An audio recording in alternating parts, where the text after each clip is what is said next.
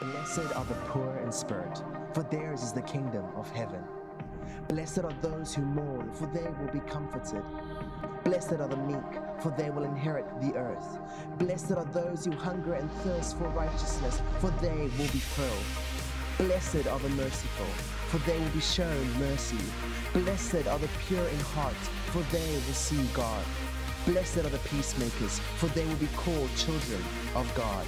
Blessed are those who are persecuted because of righteousness, for theirs is the kingdom of heaven. Blessed are you when people insult you, persecute you, and falsely say all kinds of evil against you because of me. You are the salt of the earth. You are the light of the world. Right, well, good morning from my side. It is great to be here. Some of you know that we had a bit of a COVID scare last Sunday. Just so you know, we did go for tests and we are negative. We haven't like cut short a quarantine time. We actually weren't COVID positive. Uh, but we got to show you the message from our previous national leader, Donovan Coetzee, that we were going to show you uh, this coming Sunday, and I believe that many people were deeply impacted by it. Surely, certainly I was. Um, and just the conversations that I've had with Donovan over the last uh, 16, 17 months, I have continued to be absolutely amazed at his sincere, legitimate, what I believe is supernatural strength that he has continued to find in God. So it's not just being a strong person, even though he is a very strong person, and it's not just being positive and optimistic, even though he is. Um, th- there is a very, very real, in my opinion, example of being anchored and strengthened in God, even though you've effectively been given a death sentence. So if you didn't watch this last week, I'd encourage you uh, to go to our website and to take a look at the video. We are finishing our series on the Sermon on the Mount for this season. So we're wrapping it up today with the last message. We're not done with the Sermon on the Mount. We're going to come back to this at some stage because there's still chapter 6 and chapter 7 from the book of Matthew. Uh, but that's how intense and how much uh, of a manifesto I believe that Jesus actually unpacked in the three chapters that we know as the Sermon on the Mount. We've only been tackling chapter 5. Um, and if you haven't yet actually gone and read through it by yourself, I can't encourage you enough because it really does string together. I think too often we look at single passages by themselves, or we look at a verse, or we look at a sentence, or we look at a phrase, and if we don't appreciate the full context, I think we can actually miss the most dramatic, supernatural vision that is actually being cast by Jesus. It is his manifesto for human flourishing, for living in a different kingdom, for living a different way, and, and what it would look like to actually live with a different heart, to actually have what we would call a regenerated heart that is touched and transformed by God. I'm taking a look at the last two passages in Matthew chapter 5 today, and we've simply titled it uh, Resist, Revenge, respond. Resist, revenge, respond. If you uh, do have the YouVersion Bible app on your phone, you can also take a look at the notes there and download them. Uh, I'm kind of combining what I was going to share last week and today into one. Uh, so I'm going to try and get as much as I can across. But if ever there was a passage where we need to understand the heart, this is it. In my opinion, what I'm about to take a look at is probably one of the most challenging difficult, uh, mess with your head passages in the Bible. Um, it's from Jesus' mouth, not mine. But again, I think we need to understand the context, and I think we need to try and, and live with some of the tensions that might exist with, again, the heart that he's trying to get across. By means of introduction, some of you are aware that we're a little bit under two weeks away from remembering an event that for many of us has kind of provided a divider in our lives as before 9 11 and since 9 11. So the 20th anniversary is 13 days away. And those of you that are probably over the age of 30, I imagine, can kind of remember life before 9 11 and life after 9 11. It's a day where a little over 3,000 people were killed between New York and uh, Pennsylvania and Washington, D.C. But it's also a day since when estimates range from a few hundred thousand to 1.2 million people that have been killed, in part in a response to what happened nearly 20 years ago. The last hundred years, some estimate, have been the most violent ever, killing in the region, some estimates put in the region of 187 million people in the last hundred years. Most of those civilians. Some of you know that with drone strikes, the estimates are anything from 5 to 25 to 50 people, uh, innocent civilians, are killed for every terrorist that is killed. Many of those children. Those of you that are familiar with history throughout Africa would know that it gets a lot less airtime. If you think of the genocide in South Sudan, if you think about the Angolan War, if you think about, uh, I think it's close to a million people that were killed in Mozambique up until 1992.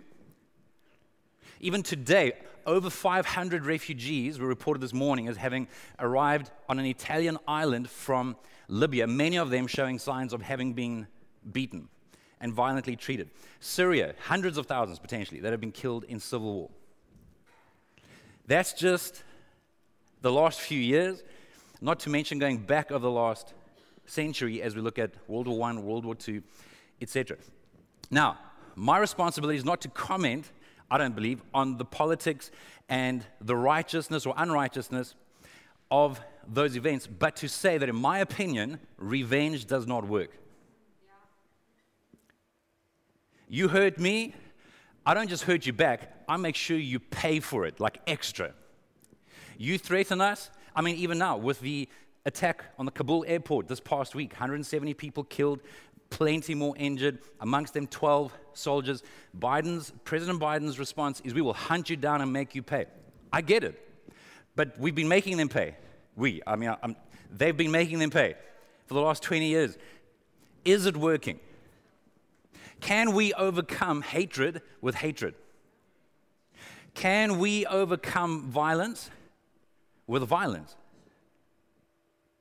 Can we overcome the dark with darkness?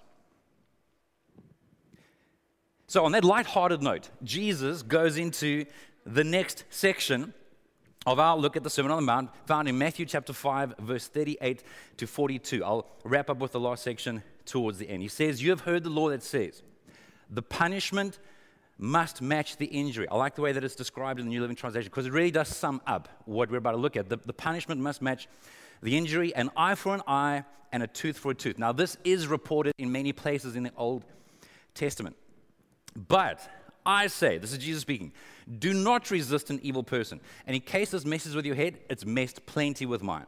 I, I don't know how many hours I've spent re- researching and studying what we're about to take a look at. And so I apologize in advance that what I'm going to explain to you is a very, very small piece or portion of the material that's out there wrestling over these passages. But I say, do not resist an evil person. Some, some argue that that means do not violently resist an evil person. If someone slaps you on the right cheek, offer the other cheek also.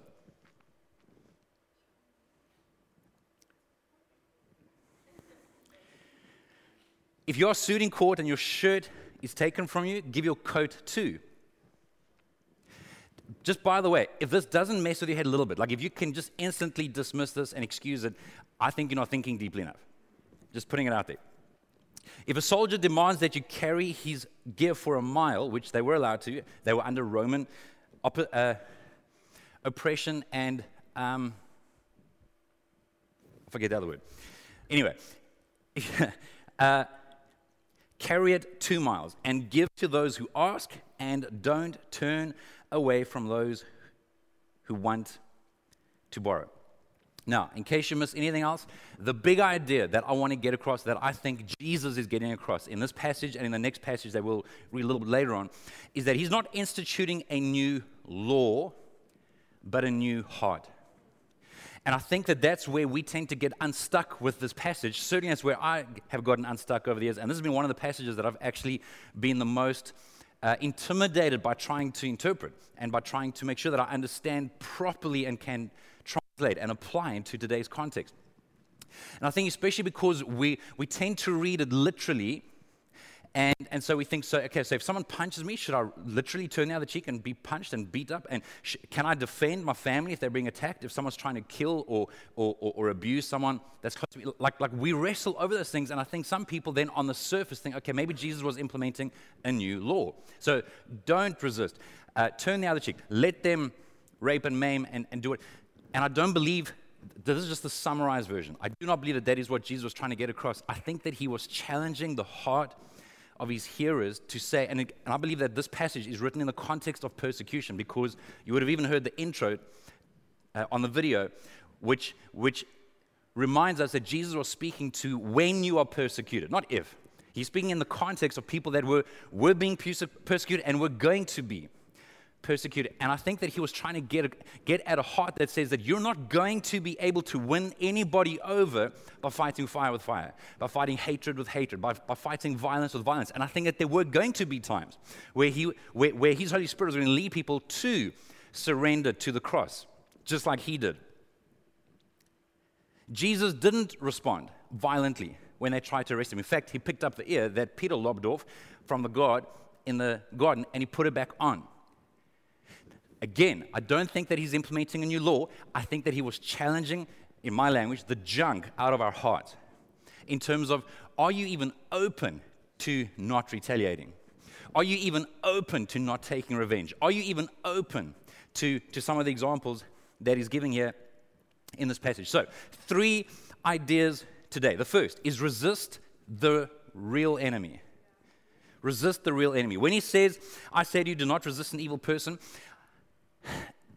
I don't think he's saying that you cannot protect or defend under, under certain circumstances and with, and with appropriate means. I don't have time to get into what that might look like, but if you're really interested, there is a phenomenal book written by a New Testament scholar called Preston Sprinkle. That is his name. Called Nonviolence. And he goes into incredible detail, including can you belong to the military? Can you belong to the police force? Can you resist an intruder? All, all that kind of stuff. But what I want to highlight, Jay, is that I think that Jesus was saying that there's a greater enemy than the one that you think you're resisting. And I think that what Jesus was trying to get at is that what happens inside of us is actually more significant than what happens to us. Now, I don't think that he was saying it doesn't matter what happens to you, and, I, am not suggesting that for a moment. And again, there are people that have been ravaged, abused, exploited. We live, in my opinion, sorry if this sounds melancholic, in a messed up world. You just have to read the news. We live in a messed up world. I don't think that that's okay. I don't think that that's God's will. But I do think that while we're this side of eternity, I think that God cares more about what's happening in our hearts so, what's happening inside us than only what is happening to us? Paul, the apostle, one of the early church leaders, wrote along similar lines in the book of Romans, chapter 12, verse 17. So he said, Never pay back evil with more evil. Again, I don't think that he's doing away with justice, and I'll take a look at that in a moment. But he's saying, Don't repay evil with evil. Now, I don't know about you, but sometimes I want to repay evil with evil. In fact, I have like, there's something in my personality that ha- my default is heavily towards justice. Excepting when it comes to me, then I want a lot of grace and mercy. But, but, but I think through a lens of justice like you cannot believe. I hate unfairness. I hate when people take advantage of others, when people are exploited. I, I hate when the vulnerable are abused and misused. Like injustice freaks me out. And I think there is a place for justice. But justice does not mean or equal repaying evil with evil. And evil is a heart attitude. The courts and a, and a government, civil authorities can impose justice without repaying evil with evil. I do think that a kangaroo court repays evil with evil. I do think a vigilante is repaying evil, and I get that. I, just, just so you know, I get that. In fact, the irony is that while I've been studying this for the last few weeks and, and even reading, I've gone through this whole book of Preston Sprinkle's Nonviolence, but at the same time, when I'm going to bed at night, and yesterday a little bit of spare time, so literally I finished the book yesterday, and, and at the same time, I'm reading a book called A Time to Kill. It's a novel. And it's all about a vigilante who murdered the two men that raped and, and, and beat up his, his daughter. And I'm like, there's some irony in this, in this whole thing. And just so you know, I relate to the, the father, okay? Like, it's not hard for me to get that. But he was repaying evil with evil. He goes on to say, do things in such a way that, every, that everyone can see you are honorable. Is it possible that God actually wants the evidence of our hearts to achieve something more than just our own vindication, than just our own being protected and, and getting away from. Is it possible that sometimes God, God actually has a bigger agenda at play? Verse 18 do all that you can to live in peace with everyone. And we've spoken about this in the past. In other words, there are times where you've done everything you can, and, and there's people don't want peace, and they're going to resist, and they're going to fight. But, but let's, again, it's a hard issue. Have I done everything that I can to live at peace with all people? So, number one, resist the real enemy. Number two, leave revenge to God. Leave revenge to God. Matthew 5.38 says that you've heard the law that says the punishment must match the injury. An eye for an eye and a tooth for a tooth. This was given to civil authorities. In other words, there is a place for justice. But it became revenge when people took these verses in the Old Testament and applied it into a personal context. Well, you knocked out my tooth, I'm going to knock out your teeth. You, you punched me in the eye, I'm going to blind you. You took my sheep, I'm going to take your cattle. And so the problem with personal justice is that it is almost never just. I would argue ever. Because again, our human nature says that I'm not just going to I'm not just going to pay you back. I'm not just going to get even. I'm going to get extra. At least that's my heart. If I haven't had a good quiet time, right? Like, like, like if you like if you hurt me, I, like I don't just I don't just want to just, just do the same thing back to you. I want to make you. I, like President Biden, I'm going to hunt you down and make you pay. I'm going to so overwhelm you and so intimidate you that you'll that you'll be so scared to ever do anything back again. Uh, guys, I think that the human heart is incapable of justice. We just want revenge. And revenge tastes good for a season. But it can produce, not can, I believe it will produce a cancer in our souls.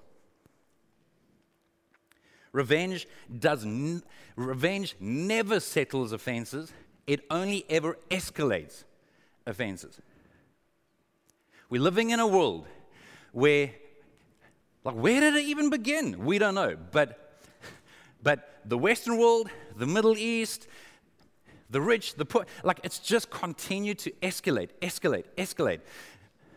Racism seldom gets resolved, it gets paid back corruption, justice, or revenge never settles offenses, it only escalates them. And that's why people like Gandhi and Martin Luther King Jr. and Nelson Mandela stand out in recent history. Because these are people that chose to respond differently. They weren't pacifists in the sense of being passive they, they manifested non-violent resistance. They did not repay hatred with hatred. They did not try and quench the darkness with more darkness. They did not try and overcome evil with evil. And by the way, I don't even think that they were trying to just get lacquer back. Okay, I won't respond so they will make a fool out of you. I think that they were, I think that they, I think that to some extent there'd been a revelation that this doesn't work. It doesn't work. Because where does it end? Martin Luther King Jr. was once quoted as saying that the world expects people to respond to violence with violence. They know what to do with this. But they don't know what to do when people respond to violence with nonviolence. I've got to tell you, I, I, can remember so clearly the day of 9 11. I can remember where I was when I first heard, and the disbelief and the shock, and then as I started to settle in, and like it was just, it was mind blowing in a Western context. And I was, in my human nature, incredibly happy with the idea of justice, of, of hunting them down, in fact, it was quite interesting for me. I was talking to my 16 year old, I think earlier this week or last week, and she, she's like, Who's Al Qaeda and who's Osama bin Laden? I was like, Oh, okay. like, like, like this hasn't even been, you know, been, been a part of recent history for them. But for us, it was this thing of, like, what? And I've got to tell you, soon we've been to the memorials in Manhattan. we went to the memorial in Washington, D.C., and I remember us being impacted as we went to the Pentagon and, and walked around the memorial and seeing the names of children that were killed. Listen, it moves you. So please don't hear what I'm not saying. In fact, that's why my human nature is yes, pay them back. Put the fear of God into them. Although it's not the fear of God, it's the fear of the West. But does it actually produce life? Does it actually bring freedom? Again, Preston Sprinkle in his book Nonviolence went on to explain about King that he didn't just spin, spin out lyrical wisdom, he practiced what he preached. On one occasion, and there were many, but on one occasion, while King was delivering a speech, a, num- a member of the American Nazi Party walked up on stage and slugged him in the face. King was not back, but regained his composure, stood up, and dropped his arms. And the man proceeded to pound King in the face until the crowd intervened and hauled the Nazi off to another room. Shortly after, King visited the Nazi in the room and assured him that there would be no harm done to him King said that he was not going to press charges for the attack and that he had forgiven the man. King then returned to the stage holding a bag of ice to his face to finish his speech. No one in the room had doubt about who won the fight. This doesn't mean that we ignore injustice. This doesn't mean that we don't mourn evil. We should mourn evil. It doesn't mean, in my opinion, that we avoid protecting the vulnerable or holding people accountable. That is justice. But rather that it is done from a place of grace and mercy in God and our identity in God and our security in God, and us remembering that it is Him that will ultimately bring ultimate justice. Revenge is God's. In fact, in Romans 12, verse 19, Paul goes on to say, Dear friends, never take revenge. Leave that to the righteous anger of God. For the, for the scriptures say, I will take revenge, I'll pay, I'll pay them back, says the Lord. Now, you might be wondering about those four examples that Jesus gave. Were they literal? Were they metaphorical? Were they uh, hyperbole? In other words, uh, were they being exaggerated? Now, I tend to think that they were probably a little bit more on the figurative side than the literal side, and that there probably was a level of of um, hyperbole in order to exaggerate the, the impact, just like when a few verses earlier Jesus said, If your right hand causes you to sin, cut it off. He wasn't being literal. And if your right eye, which is your best eye, causes you to sin, gouge it out. We don't believe that he was being literal because we'd all be walking around without hands, without eyes, without tongues for sure, and all kinds of other stuff. But, but you see, we can take that approach and then too easily excuse what Jesus was actually trying to get at.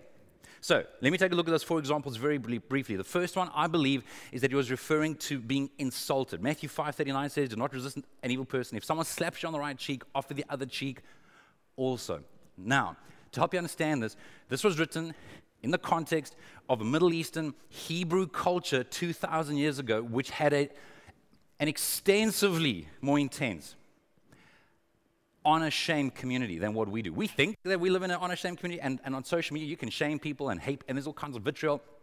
But, but, but we, don't even, we, we cannot even begin to imagine the extent of what it meant to live with honor or with shame in this time.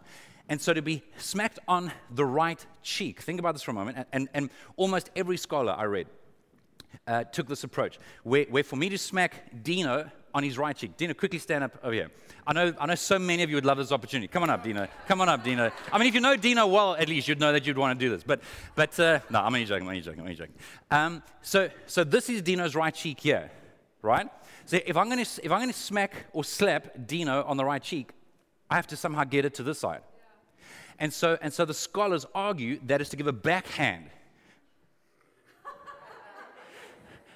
Just so you know, they want me to slap you on the back yes, I do. Okay, thank you, Dino. So, so it's, it's to give a backhand slap onto the person, which was considered doubly insulting as, as a open-handed slap or a punch. To, it's, it's, it is to so dehumanize a person.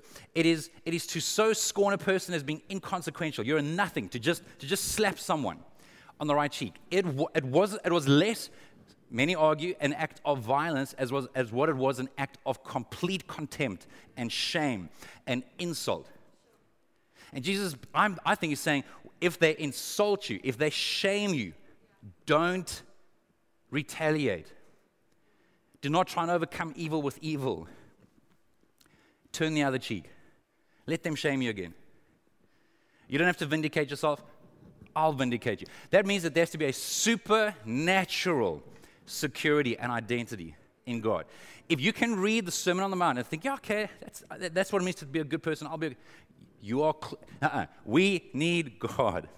You cannot just be a good, not if you're actually living in these contexts. The second example, I believe, is about intimidation. Matthew 4, uh, 5, verse 40 says, If your suit in court and your shirt is taken from you, give your coat too. Now, again, this isn't the normal context. Most of us are here today with more than one layer of clothing, and chances are we have more clothes at home. In this context, there were people that would have literally had the, the undergarment and then their coat, which was an outer, outer garment, which would have in many cases actually being the person's like sleeping bag as well. So, so they would actually sleep, it would, it would serve as a blanket for them at night, especially those who were poor and, and even more so those who were being persecuted for their faith. And so Jesus is saying, hey, if they, if, if they feel like they can get away with taking your undergarment, give them your outer garment as well. Which, which, if this was literal, meant that they would have to walk out of court basically naked or like in their skivvies, in their underwear. Now, I think that the, that the idea that he is trying to get across is that how we respond to people that are trying to intimidate and take stuff from us is that we actually give to people more than they're trying to take. I don't think he's suggesting that you walk around naked because that'd be awkward for a whole bunch of, of other reasons. But I do think that he's saying don't, don't, don't give into intimidation. They think they can take that. Hey, you're free to give more. Similarly, we see in the next example, which I think was in some ways referring to inferiority, in verse 41, he says, If a soldier demands that you carry his gear for a mile, carry it two miles, give to those who ask, and don't turn away from those who want to borrow. In fact, a, a cliche that is used around the world came out of this particular passage saying, Go the extra mile. Well, again, they were, they were being, they had been possessed and oppressed. They, they, um, they had been invaded by the Roman authorities. And these Roman authorities were allowed to make anybody at any moment stop what they were doing and carry their gear for a mile. That's what they were allowed to do. And Jesus is saying, you don't have a choice about the first mile, but you do have a choice about the second.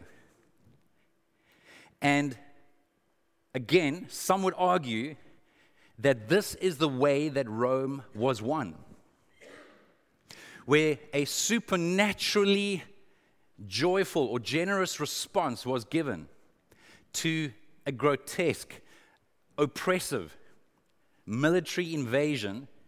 And slowly but surely, people started to actually see the difference in followers of Jesus' hearts. Where, they, where they, they, they didn't have the freedom to choose for the first mile, but they had the freedom to choose for the second mile. The fourth example is that of what we might call exploitation. In verse 42, he says, Give to those who ask and don't turn away from those who want to borrow. And again, it would appear as though Jesus is saying that the righteous are to give to those who are actually attempting to hurt them through borrowing. Now, you might say, so is that like a whole new rule? Because there are a lot of people that are trying to hurt me. There are a lot of people that try and exploit me and that try and take stuff from us. In fact, if you drove here today, there's a good chance that, that you would have like, like you can't go from point A to point B without, without having the opportunity to give all the time. Like people, people are asking for stuff all the time. It is impossible, literally speaking, to give to every single person who asks. But are we, are our hearts willing to do whatever God tells us to do? Are we willing to give to that person who actually thinks that they're about to exploit us and do us in? If God were to tell us, hey, do it, are we willing to do that? Because again, it's not a new law, it's a new heart, it's a new attitude. He was wanting us to see things differently. Now, now we don't have time to get into this, but just so you know, in case you're wondering, but, but shouldn't we? Because because a humanistic approach would say, just give everything, just, just help everyone. And then others would argue back, yeah, but what about empowerment? I get that. Biblically speaking, I do think that Galatians 6, verse 2 and 6, verse 5 talk about the difference between a man sized load and an extra man sized load. There's a time to help someone carry a burden that they cannot carry by themselves, and there's a time where someone has to take responsibility for that which they are able to take responsibility for. But there are absolutely occasions for, for relief, so emergency relief and mercy, and there are times for, uh, for long term development. That, that, that's like a whole nother conversation, and, and it's an important one. But I don't think that that's what Jesus was getting at. 2 Thessalonians 3, verse 10 also said effectively, those who are unwilling to work will not eat. This is, this is Paul, again, writing to a group of Christians who, who, have a, peop, a, bunch of people in their church that are busybodies, they're gossiping, they don't want to do anything, they're lazy, but then they're wanting to kind of be, be balanced. He's like, whoa, whoa, whoa, if you don't work, you don't eat. But I like that, that word willing. Because again, we live in a country with an extremely high unemployment rate, but there are a lot of people that are willing to work. So again, that's a different conversation. I don't think that that's actually what Jesus was getting at here. Number one, resist the real enemy. Number two, leave revenge to God. And lastly, number three, respond with mercy and grace. He goes on in verse 43 of Matthew chapter 5. You've heard the law that says, Love your neighbor and hate your enemy. Just so you know, there was no law that said that. But he's referring to, to, to, to a passage that people had taken out of context. Not that we would ever do that. And so they thought that it was okay to love those who loved them and to hate those who hated them. But I say, guys, we cannot miss these words. This, this has got to be arguably the most radical statement. Outside of the gospel, this has to be probably the most radical statement to a 21st century mind, and I think it would have been exactly the same to a first century mind. Love your enemies. You can't do that naturally.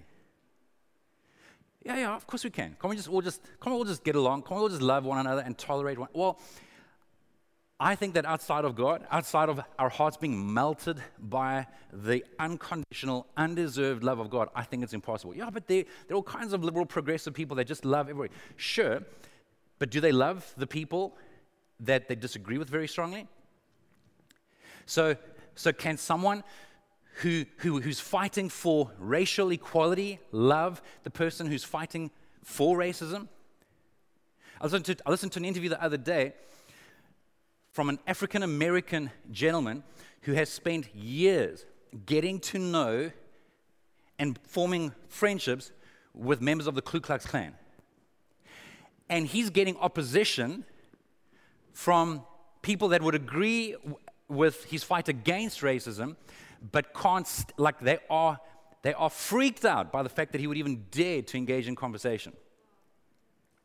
So, so you may argue for LGBTQ rights, but how do you feel about the person who you consider to be a small minded, uh, narrow minded, bigoted, prejudiced Christian, Bible thumping, whatever? There's very little love there. D- do you hear what I'm saying? We can seem so liberal because we're for women's rights, for LGBTQ rights, for, against racism, and all these things. Okay, but, but can that same. It, it is amazing to me how intolerant tolerant people are of what they consider to be intolerance.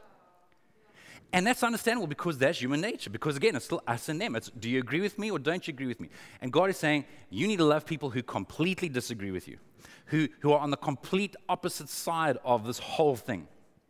Love your enemy. Pray for those who persecute you. In that way, you'll be acting as true children of your Father in heaven. In other words, he's saying, guys, you think you, listen, please, you have to understand.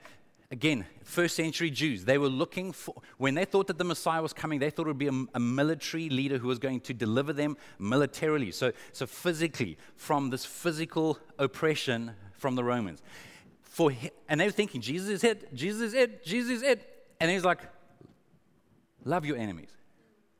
Pray for those who persecute you. I can just see the air just like just just like coming out of their lungs, like, what? It, it would be so counterintuitive for them to hear these words and to hear him say, to do good to those who hurt you. For he gives his sunlight to both the evil and the good, and he sends rain on the just and the unjust. By the way, rain's a good thing in those days. If you love only those who love you, what reward is there for that? Even corrupt tax collectors do that much. If you are kind only to your friends, how are you different from anyone else? Even pagans do that, but you ought to be perfect, even as your Father in heaven is perfect. In fact, I like how Eugene Peterson, in his paraphrase, the message version paraphrase, puts it who at the very end of the section that you'll see uh, on the screen says, Let them bring out the best in you, not the worst.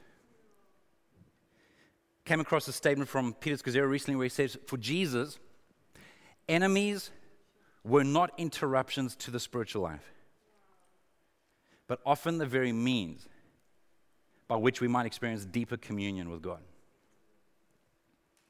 So, as we bring things into land, I know that there's so much that I've thrown at you. And I've got to tell you, this has been messing with my head and my heart over the last few weeks as I've been chewing over, as I've kind of like wanted to avoid getting to this passage and then spent a lot of time in this passage. And I don't know if you ever find that sometimes the very thing that you're trying to understand it just gets tested constantly. I mean, I feel like my heart's been tested so much. I don't know if it's been tested more than normal or if I'm just more aware of it because I'm actually reading this stuff. But it's amazing to me uh, how, how much my sense of justice wells up when I feel like something unethical or lacking in integrity is being done. I can't tell you how much, how, how burdened I am by, by the vulnerable. Every time I read the news, when I think of, of children being abused and hurt, when I think of, of people in power being able to exploit and continue to, to abuse and misuse people that are, that are inferior in the sense of having, not having the same kind of power to actually resist, it freaks me out. And by the way, I do think that it freaks God out. I just think that He's able to be the righteous judge. And the challenge for me is am I able to forgive? Am I able to love? Am I able to pray? I think praying for those that are hurting you is arguably the single greatest test. And not praying that they'll be wiped out or that the fleas of a thousand buffaloes would infest their armpits. No, no, I mean, like, God, would you help them to see how good you are? Would you help them to God, would you melt their hearts with your love and your goodness? Would you make them aware of their need for you? I don't mean like like like cliched prayers or patron. I'm, I'm not even saying that you ask God to help you feel all warm and fuzzy. No, no, God, they need you. I need you. They need you. If I can pray for an enemy, and there are so many stories that, that actually, to be honest, would be offensive to your sensibilities. I mean, I've read stories of, of, of, people that have been raped, people that have been, been mutilated, that have been able to forgive their attackers. And you read that, and it's actually like you almost can't, it's too offensive to even celebrate the positive side because to our human sensibilities, it is so outrageous. But for the grace of God, where we are allowing Him to do something in us slowly but surely that supernaturally we're able to love those who hate us, that we're able to forgive those who hurt us, that we are able to actually pray for those that have done damage to us. So I want to encourage you to stand with me. As you do that, the last quote that I want to mention is from Dietrich Bonhoeffer, who was a man that was ultimately killed by Hitler, but, but he was one of the few Jewish, uh, sorry, one of the few German Christians that was strongly opposing the Third Reich and what was taking place during the Second World War, and he said that evil meets an opponent for which it is not a match. Evil meets an opponent. You see, Satan can deal with hatred because actually he's stirring that up in you anyway. He can, he can deal with evil, he can deal with violence, he can deal with revenge. He cannot deal with love. Evil meets an opponent for which it is not a match. So, this is my encouragement to you. Jesus was not instituting a new law, he was instituting a new heart. And so before we move out of here today, because you might think, yeah, that's great, or oh, geez, I don't, I've got some questions, that's all fine. But before we go out, before you log off, for those of you that are online, I want to encourage you to close your eyes for a few moments. And as honestly as you can, to say, God, search my heart. Search me and know my heart. No one else might know what's going on. You may not even know what's going on in your heart. Would you be bold enough to say, God, search me and know my heart? Test me and know my anxious thoughts. Point out anything in me that offends you. And lead me on the path of everlasting life. Many of you will be familiar with the most famous model of prayer that Jesus shared with his disciples, which is Our Father in heaven, may your name be honored. Your kingdom come, your will be done on earth as it is in heaven. Give us today our daily bread and forgive us as we forgive those who have sinned against us.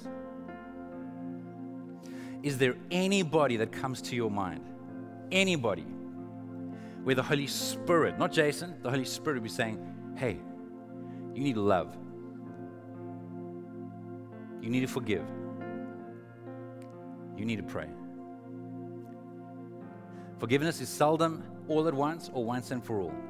It's a process. You, you may keep coming back to this again and again and again, but over time you'll find that a work is being done in your hearts. Father, I commit us to you in Jesus' name. Help us to recognize your voice and your invitation. Help us to think the way you think. Help us to see the way you see. Help us, please, to love the way you love. Help us to bless the way you bless.